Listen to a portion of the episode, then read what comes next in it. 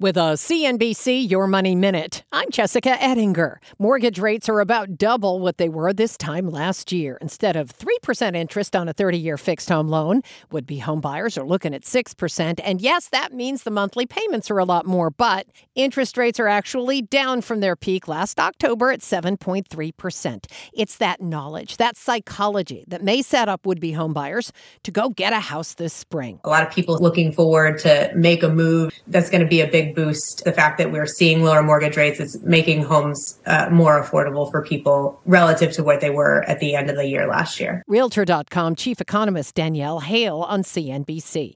And CNBC's Diana Olick says now people just have to make the decision to sell that home they're thinking of getting out of. All across the board, we just need more supply. Lots more on being ready to buy a home or to sell one at CNBC.com.